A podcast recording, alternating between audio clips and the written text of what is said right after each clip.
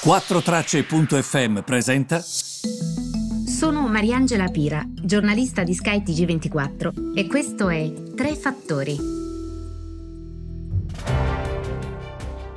Benvenuti, Tre Fattori, 20 gennaio. Oggi è una giornata importante, una giornata importante anche perché è il giorno del eh, giuramento, Inauguration Day per Joe Biden e per Kamala Harris.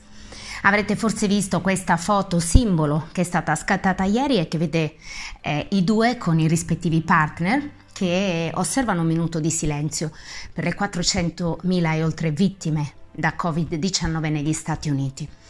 Eh, l'ho trovato un momento importante non tanto per la foto, perché ovviamente ho letto anche che molti hanno detto ah la classica americanata, però secondo me c'era eh, il bisogno di ritrovare una narrativa da democrazia americana, c'era il bisogno di sentire uno stile che sicuramente loro hanno, no? Noi dobbiamo, quante volte quando io leggo pezzi di Pertini oppure brani di Robert Kennedy, voi mi dite, ah, dovremmo ritrovare quello spirito del tempo nelle parole. È così, le parole sono importanti e secondo me persone che hanno una determinata statura a livello di importanza nella scala della potenza mondiale devono ispirarci, devono utilizzare le parole e lo devono fare bene, a maggior ragione perché siamo governati in questo momento da male parole, insulti, a volte frasi che si potrebbero tranquillamente evitare, ma poiché ci sono i social e ci sembra che comunque sia più facile dirle, le diciamo. Quindi adesso uh, questa è una giornata di festa, è una giornata importante, speriamo che lo sia e che non accadano, diciamo, sorprese. Noi a Sky avremo tre inviati sul posto e, insomma, speriamo di fornire a questa giornata importante una buona, una buona copertura, quale una giornata del genere eh, merita.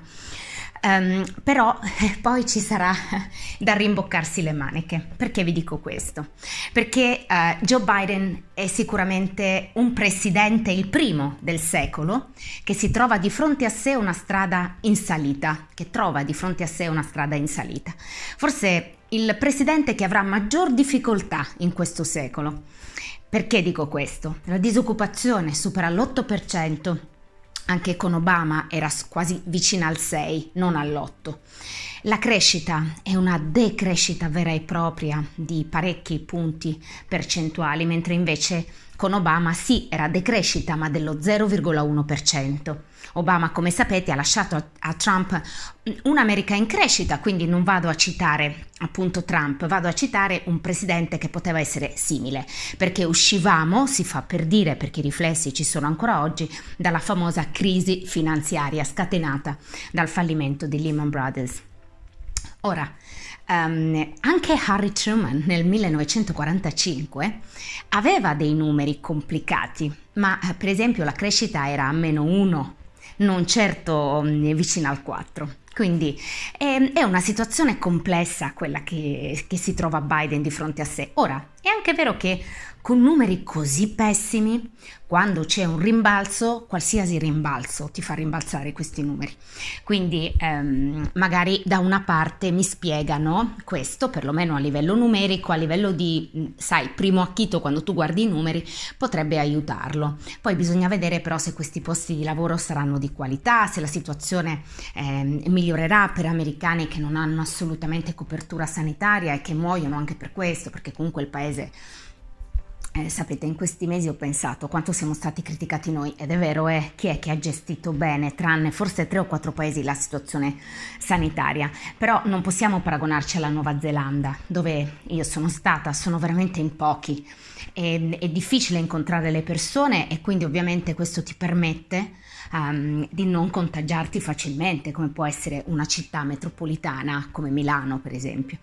Quindi ehm, non bisogna fare questi paragoni che sono un po' sciocchi.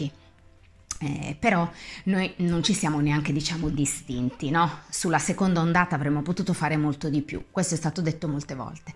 Però a volte guardo ad altri paesi considerati grandi come appunto gli Stati Uniti e mi dico, non è che, che, siano migliori di noi. Noi, la nostra sanità, tanto criticata, però se c'è qualcuno che ha una malattia seria può essere ancora curato gratuitamente. Questo in molti paesi non esiste. Quindi ehm, eh, Biden si troverà questa forte eh, sfida di fronte a sé, cercare di far sì che diminuiscano le disuguaglianze. Si parla tanto di disoccupazione, crescita, posti di lavoro, sussidi, deficit, ho capito, ma um, questi sono numeri, un po' come diceva Robert Kennedy, bisogna guardare dietro ai numeri, garantire un buon, una buona qualità di vita che non è misurata sempre dal PIL alla gran parte degli americani che al momento non ce l'hanno.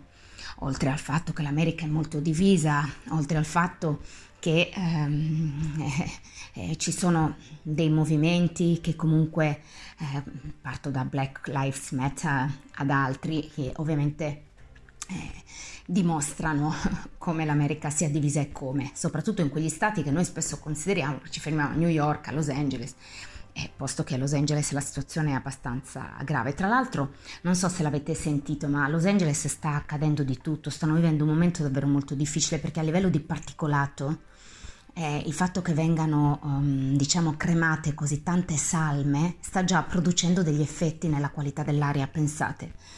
Quando l'ho letto devo dire che mi ha, um, oltre ovviamente provi tristezza per queste persone, però mi ha molto colpita questa cosa, eh? mi ha veramente molto colpita. E, ehm, forse dovremmo veramente fermarci a ragionare sul momento che stiamo, che stiamo vivendo. Invece poi vi volevo dire mh, mm, l'ultima cosa, come il mercato azionario accoglierà Biden? Allora, oggi sembra bene, anche il Nasdaq, il listino tecnologico. E, ehm, con onestà intellettuale si deve dire che con Trump il mercato azionario ha raggiunto livelli record. Trump era così, era comunque amico delle big corporation, delle grandi società americane, non ha aumentato loro le tasse, Insomma, le società hanno potuto navigare in buone acque. Come sarà con Biden? Come si comporterà nei confronti dei grandi gruppi americani? E la riforma fiscale che farà, quindi rifo- una riforma economica per aiutare gli Stati Uniti, eh, come sarà accolta dal mercato? Eh, perché aiuti l'economia reale, quindi probabilmente ne beneficeranno i titoli legati all'economia reale, quelli per intenderci che con lockdown avevano sofferto, perché lì è la tecnologia che guadagnava, perché era l'unica che potevi utilizzare.